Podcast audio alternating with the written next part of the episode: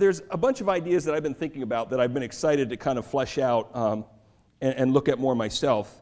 And uh, that's what we're going to deal with over the next three weeks because uh, one of the most basic things that we need to concern ourselves with is how do we live out lifestyles of faith uh, in our world?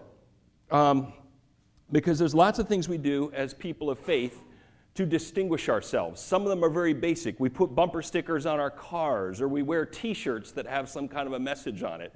And those make us distinct, and people recognize those things about us. But uh, I think we all realize those are rather basic surface things. And uh, I, I have come to see that uh, one of the clearest ways we embrace our faith and we are distinct in the world is the way that we act. Because uh, our behaviors are the evidence of our belief. And if what we believe is truly radical and diametrically opposed to the world around us, then it follows that our behavior is going to be markedly different uh, than the world around us. And so, over the next three weeks, I want to take a look at how our faith makes us distinct uh, from the world around us. We'll talk about what it means to be content in a world that is focused on consumption. And we'll talk about what it means to be gentle in a world that, that, that deals in a currency of assertion and aggression. Uh, but this morning, uh, we're going to start by talking about what it means to have integrity in a rather relative world. So let me just pray to get us started here. Jesus, we thank you for this time. Uh, we thank you for uh, this body and this church. And we thank you that your word is life giving and transformative, that it shapes us and changes us. And we pray that the time we spend in your word would make us different than when we arrived here today. So, Holy Spirit, come, speak truth to us, give us teachable hearts and open souls, and speak to us. In Jesus' name, amen. A few years ago, when I was living in Los Angeles, I uh, uh, was re- one, spent one Sunday reading the Los Angeles Times Magazine. And uh, one of the columns in here really caught my eye because it was entitled the LA Advice Guy. And uh, it talked about the fact that uh, in the introduction that uh, uh, advice columns seem to be the domain of women. And so this was attempting to break the feminine stranglehold of advice columns and also provide up to date, relevant advice that was, uh, I believe the author said, firmly schooled in the ethics of Los Angeles. So I thought, well, I live in Los Angeles, so this might be very helpful to me. So I read a letter that uh, a guy, uh, somebody wrote to the LA Advice Guy. He wrote, Dear LA Advice Guy, every year the advertising agency I work for gives bonuses to those responsible for the most successful campaigns. The managing partner congratulates recipients by personally calling them down to his office and handing them their bonus check. While none of my campaigns were made or even the slightest bit successful, I still received a $5,000 bonus, but did not get called down by the partner. Is it wrong to keep the money? And should I tell my boss about this mistake? Signed DR in Glendale. Now, on the surface, as, as, uh, as it probably did with you, this did not strike me as all that complex an ethical situation. DR got money that he or she was not entitled to, and the resolution was fairly straightforward. But Bring on the LA advice guy and his ethics. He said, Dear DR, a similar situation happened years ago when I too worked in advertising. A client paid for the same services twice. I wondered if I should say something, but I realized that that would put the person responsible for sending the second check in a very difficult position. Since the client was a large multinational company, the amount overpaid was actually a drop in the bucket, and the wonderfully inept person in accounts payable might have been sacked if I had decided to nitpick. So I kept the money. As they tell doctors, do no harm. In your case, forcing you to watch while your more successful and productive co- coworkers are called in and given bonuses seems a particularly cruel humiliation. Not to mention a very inexact procedure full of potential human error. What if your boss simply forgot to call you down? What if his assistant or the payroll clerk made a mistake? Would you want to risk embarrassing someone or even worse, costing them their job by bringing this to light? I say keep the money and think of it as an incentive to work harder next year. Well, I think when I read this, I kind of had to collect myself because I am not sure I would have seen this situation in this way. Because essentially, DR can keep the money, and he or she can actually feel kind of, uh, you know, morally justified in doing so. And like they're actually taking the high road by not returning $5,000 they weren't entitled to. And, and it, would, it would be one thing if this was Mad Magazine I was reading, but it's the LA Times Magazine, where this is a writer of some education and pedigree uh, who is putting forth a rather uh, eloquent and well constructed argument to construct this ethic or this rationale uh, to justify something that we think is that we would all kind of readily look at and say, boy, this isn't, it's not even more ethically questionable, it's ethically wrong. And I use this example to, uh, this morning to make sure that we start with a clear picture of our world and how it views matters of ethics and integrity. Because I could have taken any number of examples, but suffice it to say, we live in a world where it can be pretty common to come up with your own set of rather subjective ethics. We can look at our situation, and in some cases, this may be rather crude, or in other cases, like I just read, uh, we can give things a pretty hefty spin and use lots of words to where, to where these, these ethical distortions look rather refined and informed. Um, you know, it seems like uh, we're always in the middle of a political campaign, and uh, I was kind of following the one uh, that we just had. And I think political campaigns can bring some of this into a unique light because uh, in one of the commercials that I saw probably about 60 times a week, there was a candidate for an office who claimed uh, among, or, or, at least strongly inferred among the uh, campaign claims, that they had helped balance the budget. And I don't know if you read the news at all, but if you live in California, I don't think there's a state, county, municipal, or city budget that is not going through drastic cuts, jobs being eliminated, there's deficits in money, there's not enough income coming in. And in light of that, I mean, I just had to scratch my head thinking, how can anybody make the claim that they balanced a budget? And when you looked at it a little more closely, you realized, well, it wasn't exactly kind of saying that, you know, I balanced the budget, but it sure gave the impression that here was this kind of fiscal wreck, and this individual came in and made everything sound again. And there's a lot of energy, energy when we get in political campaigns that's, that's, that's focused on words, that's focused on what candidates say and what they don't say. They can take unfortunate gaffes and, uh, and mistakes and miscues and spin away outbursts so that they don't look so bad. And they can even push things to a point where things may actually kind of be explained in a way opposite than one would, would normally take them. And it can get really confusing to the point where you, event, you eventually just uh, start to wonder what can you take for fact and what can you not trust. Um, and this is the world in which we're challenged to live out our obedience to Jesus. It's a culture where there are a lot of words, and words sometimes don't mean what they apparently should. But politics isn't the only place where this happens, and probably more uh, relevant to our situation, obviously, is that as we navigate our daily lives, we are confronted with similar situations. We are tempted to spin words in a certain way and to craft our communication with carefully chosen words and to leave ourselves appropriate loopholes in case we need them somewhere down the line. Words are not absolute, they're not necessarily consistent, and truth can be very situational instead of being constant. We live in a relative world.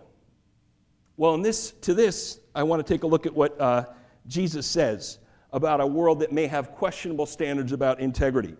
I want to look at Matthew 55, uh, verses 33 to 37, brief section in the Sermon on the Mount. And in this, in this section, as it flows, Jesus is basically going through some conventional wisdom, different points of conventional or trusted wisdom, and turning them a little bit on end, challenging them a little bit, and, and, and, uh, and uh, uh, perhaps, perhaps challenging some of the conventions that the hearers have. And so here he addresses some conve- conventions that may sound similar to what I just described you. Matthew 5 33 reads, Again, you have heard it said to people long ago, Do not break your oaths, but keep, keep the oaths you have made to the Lord. But I tell you, do not swear at all, either by heaven, for it's God's throne, or by the earth, for it is its footstool, or by Jerusalem, for it is the city of the great king. And do not swear by your head, for you cannot even make one hair white or black. Simply let your yes be yes and your no, no. Anything beyond this comes from the evil one. Well, as is the pattern in this section, Jesus starts by quoting the conventional morality of the day. And uh, when he says, you know, what, what you, have, you have heard it said, he is not giving a direct quotation of the Old Testament, but it would be kind of within the rabbinic writings, it would be kind of the trustworthy teaching that they would have. It says, don't swear falsely and keep your promises to the Lord. And, uh, you know, this on the surface does not sound like a flawed code of ethics. It does not sound dated or decrepit in any way. Uh, you know, don't lie, and make sure you do what you say you're going to do. But it's what Jesus does next that calls the whole way of doing things into question. Because Jesus mentions four different things that people swear oaths to to God, to heaven, to Jerusalem, to earth, their own heads. It's more than four, I think. And we might look at this in our present day and wonder what is he talking about? Uh, because there's some cultural context and background here. But I would say their culture, even though it was 2,000 years ago, is very similar to our culture because we swear by things. We say things that intensify, in, in, an attempt to intensify what we're saying. We say, I swear I'll do that.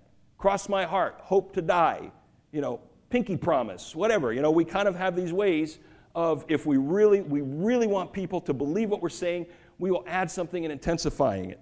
And so in their way, there were certain things that they would, they would swear to you know, that would really kind of give extra weight to what they were saying. It would show commitment or that there was true conviction there, you know, swearing by God or by Jerusalem, the city of the great king.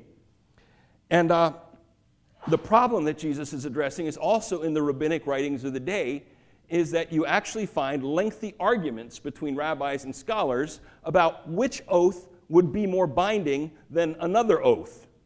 You know, I mean, it's, it's very astute and very informed, but it's really, you know, nothing more than kids on the playground saying, well, I double dog dared you, so that's more important than just the single dare, you know, double, triple, whatever. And as they start saying, well, is it more, you know, is it more binding to swear by the temple? Uh, no, well, if you swear by God Himself, that trumps the temple. And if you start stratifying oaths and you start making one oath more binding than the next, what you're essentially doing is at the bottom, making some oaths that are pretty easy to get out of, that aren't as binding.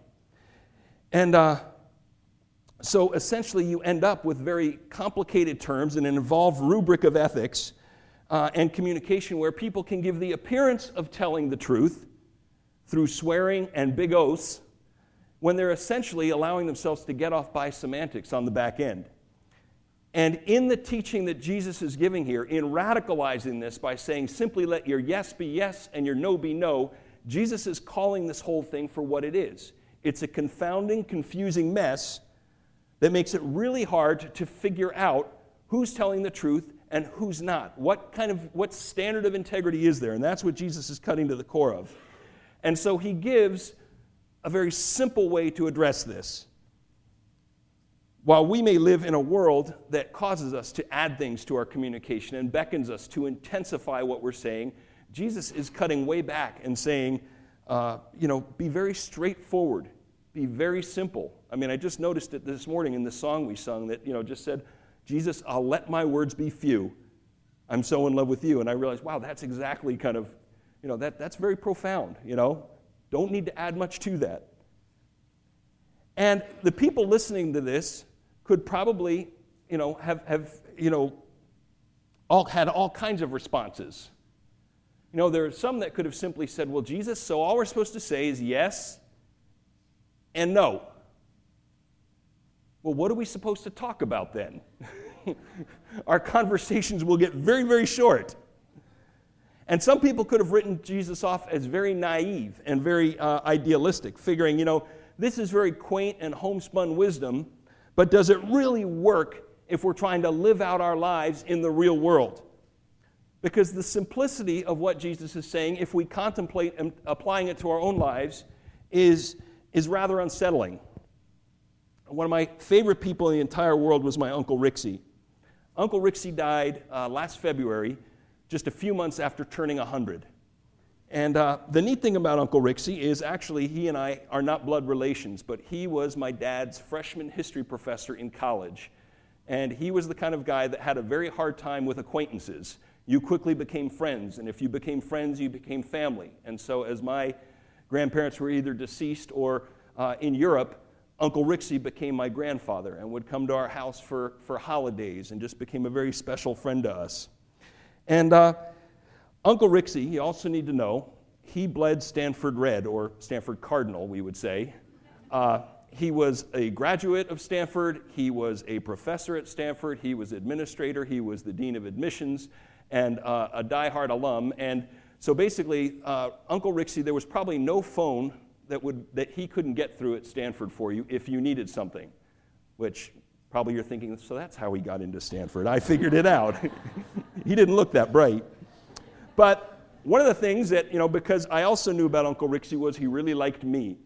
And, you know, there was, and, and every now and again you play things like that to your advantage. And it was especially something I like to take advantage of when Stanford had a really good basketball team and they were coming to play UCLA at Pauley Pavilion. Very difficult ticket to get, and I had a connection. And so I called Uncle Rixie in January and said, Hey, Rixie, it's you know February 7th or something. Stanford is coming to play at Pauley Pavilion. Do you think I could get four tickets? Sure, I'll get you four tickets. They'll be at will call. And uh, the other thing you need to know about Uncle Rixie is um, he, he was actually born before there were telephones. And he lived all the way to 100, and he still on his dying day just thought, ooh, phone calls are so expensive. So, you know, you'd call him and he'd be like, oh, it'd be like a telegram shipped ashore. It'd be kind of like, yes, tickets, fine, buy, expensive, you know, hang up. So that's the way it always was with Uncle Rixie. And so I called him in January and I called my friends and I said, guys, I got tickets to the Stanford game. It's going to be awesome. It's going to be great. And, you know, but since you have people making plans and this is a tough ticket, in the back of my mind, I'm thinking, you know, I could use a little more, more assurance here that those tickets are really going to come through than just walking up to will call on the day of the game.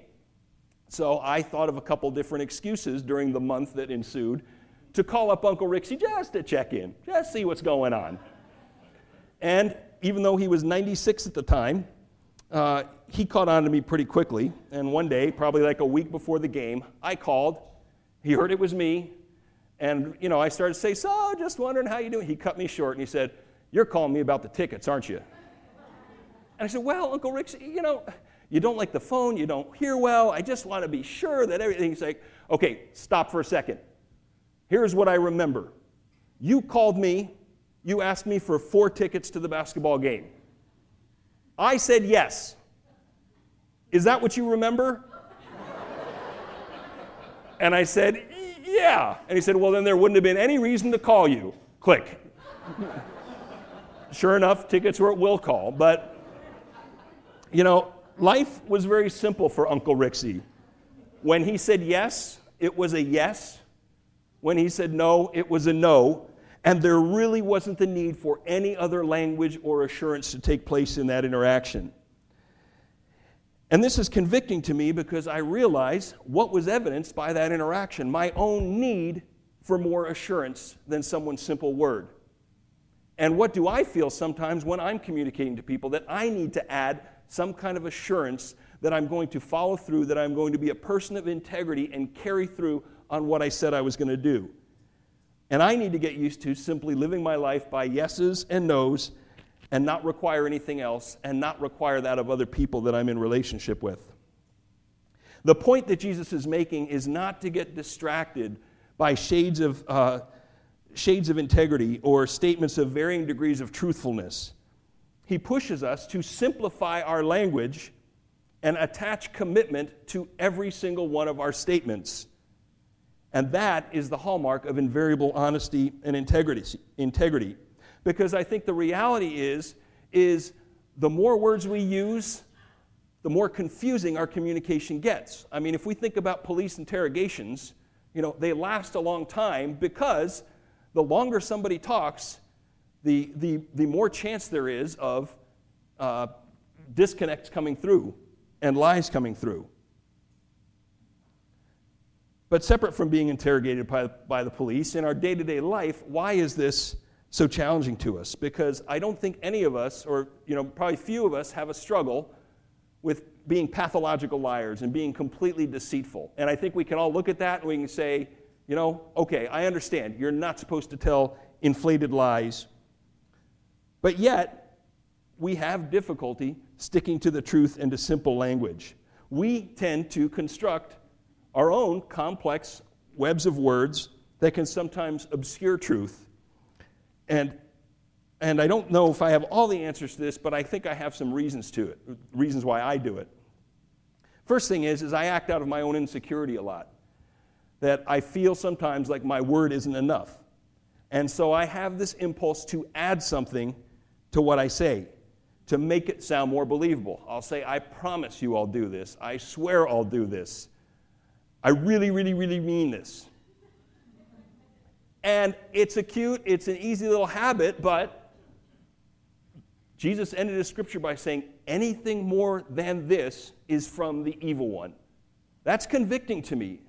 That means I'm straying away, and even by my little innocent, kind of naive habits, I am letting something enter into my communication that is taking me away from, from, uh, from godliness and from integrity.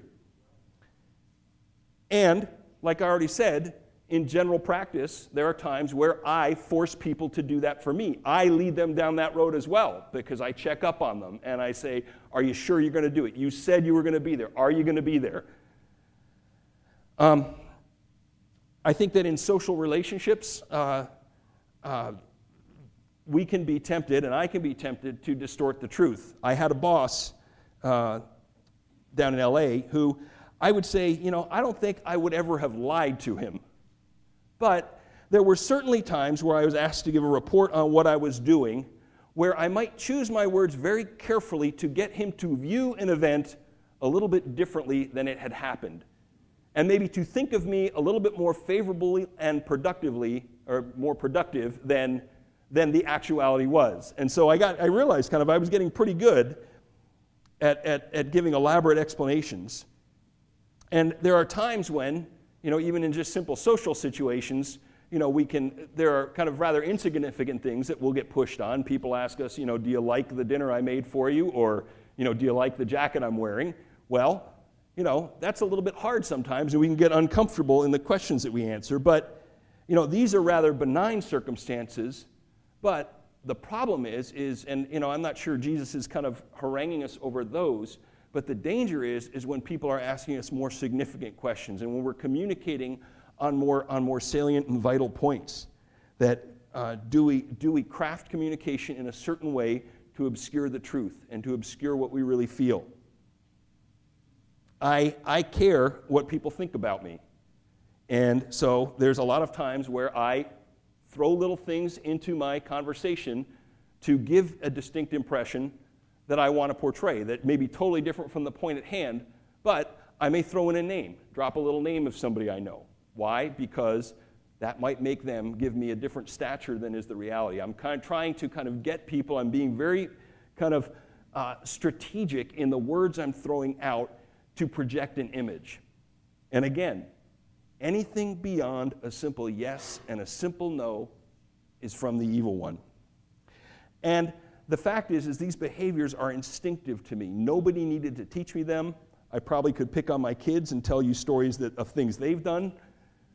Because the fact is, is that's the way the world conditions us. That's part of our instinct, and that's the world that we live in.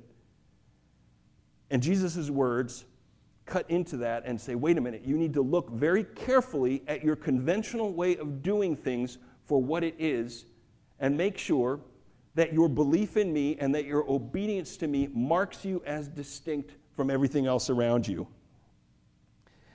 Um, I can think of a, you know, I had a friend um, who was a huge mentor to me when I started following Jesus. For about 10 years, really was uh, the man who uh, kind of had the most formative in- influence on my discipleship and coming to Christ. And about 10 to 12 years into the relationship, it came out that he had been living a double life and he had gotten into some unfortunate and sordid sexual immorality.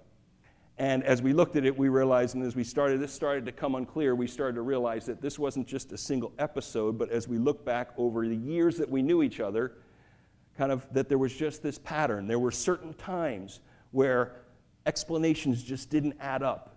And there were certain kind of circumstances where you thought, well, that was a weird situation. Well, where, he, where was he? And the story didn't really line up, and I just kind of shrugged it off.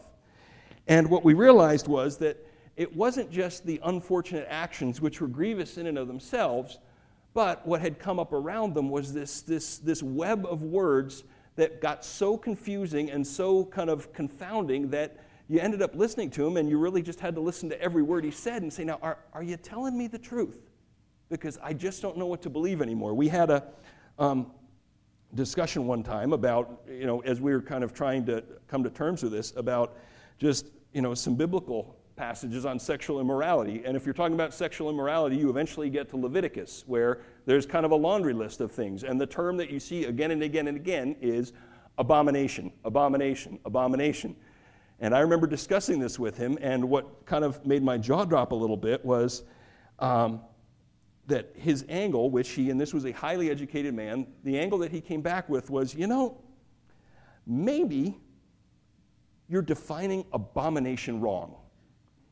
Because, you know, if you say abomination is repugnant to God, it's, it has nothing to do with God, yeah, that's really troublesome. But what if we define abomination as more irritating or it's annoying to God? It's something that God would rather you not do, but, you know. And I said, wow. So that's where this relationship has gone now to where common definitions of words don't mean what everybody, you know, what the rest of the population would define them as.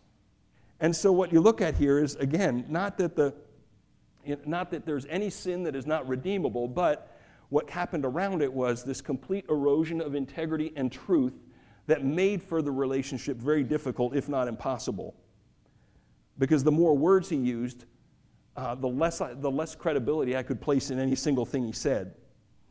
And it is important that we realize that we look at little things and we don't dismiss them as being as insignificant and inconsequential because that's where they all end up. Um, because we can't have relationships with other people if there is not a foundation of believability or integrity. If I think back on my marriage, there were some vows that Trish and I made, and they were some very clearly worded, uh, um, easy to follow things that are bedrock. And if I had to go back and started thinking, wow, maybe those words didn't mean what I thought they meant, then it really starts to, it, it would start to erode the relationship and, and, and be a detriment to it. If I f- figured out that some things were only part true, or if some of the words meant different things than she was thinking at the time. And um, so the biggest implication for us as we navigate this world really is in terms of relationships because the Christian faith is something we do in community. It is not something that we, did, that we do alone. And we can't grow together, and the kingdom can't advance uh, if we don't have the ability to form genuine relationships with one another. It can only happen if we're sim- simple people of integrity. Um, back again, just before I got married, a group of uh, friends took me on a bachelor weekend. And uh, at one point, we were sitting together and we were talking about marriage and relationships, and someone asked uh, Reuben, my best man, you know, for some marital insight and you know insights he'd gleaned from his marriage. And uh, one of the th- questions the person asked is, "So, it's, you know, tell us what you like about your wife." And without even thinking, he came back and she said, "She's simple." And I think we all kind of gasped a little bit because you know, wow, that sounds a little bit like an insult. And but he went on to say, you know, complexity is really overrated as a personality trait. I mean, he said it's fun when you're dating to kind of figure somebody out and all their mysteries and their complexities. But he said, let me tell you, when you get married, simple is really good. And, and you know, his wife's a remarkable woman, but he says, you know what? I, I know she's going to do what she says she's going to do. I know that she's telling me the truth. She's straightforward, she's direct, and I just really appreciate that because it, it just provides a security and a foundation in his relationship. Um, you know, a few years back, there was this movie, Liar, Liar, with Jim Carrey, which I, I think, you know, if you saw it, you got a kick out of it because it was a very vivid description of what it means to be unequivocally committed to telling the truth. That there's this dad who's let his son down, and the son finally just wishes, I wish my dad would just tell me the truth. And in a very kind of hysterical portrayal, you start to see, you know, at how hard it is for this guy to tell the truth because just, you know, it's, it's a lie a minute. And some of them are very polite things where people are asking him, you know, opinions. But you realize, wow, I sure would hate to be the focus of that kind of a movie where somebody was looking at my life under a microscope, the words I said, and really seeing if there was absolute commitment and conviction to truth in what I said. Because we can look at this and we can say, you know what? Jesus is nitpicking. He's getting into the little things. And I would say that is absolutely true. It's the little things that, that, that, that display our conviction and our commitment to our behavior. Uh, in World War II, as the Allies moved across Europe, uh, it was a very difficult, drawn out campaign. The weather was very difficult too. But surprisingly, the thing that put more soldiers out of battle was not gunshot wounds or shrapnel or anything like that. The largest number of World War II uh, casualties in the European campaign can be attributed to a condition known as trench foot. And that was basically where these guys, footwear was not what it is today, but these guys were walking, they were in the mud, their feet were wet, and basically prolonged exposure to, to, to moisture and, and toil on your feet would just cause their feet to get swollen and infected and inflamed and more guys got sent away from the front lines because of bad feet than anything else. And so, what the commanders did was they drilled foot care into their soldiers. Uh, you had a pair of socks every night, no matter how, how far you had marched or what you had done. You had to take off your shoes. You had to dry your feet. You had to take care of them. And then you had to have a pair of dry socks to put them on. In fact, there were accounts, GI said, that it was more important to keep your socks dry than it was to keep your ammunition dry. And there were times if you know these big burly GIs would sit in the train, if one guy was really struggling with it, they would take turns rubbing each other's feet just so that they wouldn't succumb to trench foot. It seems like a very trivial, little, insignificant detail, but the impact of trench foot was enormous to the forces. And in terms of battle readiness, commanders realize that it is the attention and the vigilance over a little detail like that that made a difference in the battle. And when it comes to our approach to the truth, I imagine it's only a very small percentage of the time that we are dealing with out and out lies. You know, Jesus could have just looked, Jesus could have just preached and said, you know, you heard it said, keep your oaths, do what you say you're going to do, let's just keep that one there. Good, good point. Everybody do that. You know? But no, because I think what he realized is, is that our battle with integrity lies not so much in these major kind of, uh, you know, cataclysmic lies, but in the day to day conviction and vigilance uh, to remain truthful and, and upright in our statements. And in a world where there is so much distortion and so much added to the words that we say, and so many words said in general, it's this simplicity and this attachment to very simple statements that marks us as people who are distinct. Let's pray together. Jesus, we love you, and uh, we just are so grateful for you. And we come before you challenged in our behavior. Uh, I pray for us as a people that we will be vigilant in our adherence to the truth that you would speak to our hearts, that you would convict, and that our behavior would mark us as distinct. Let us be people who can be counted on, people who do what they say. Let us be people who are, uh, who are vigilant in matters of integrity. In Jesus' name, amen.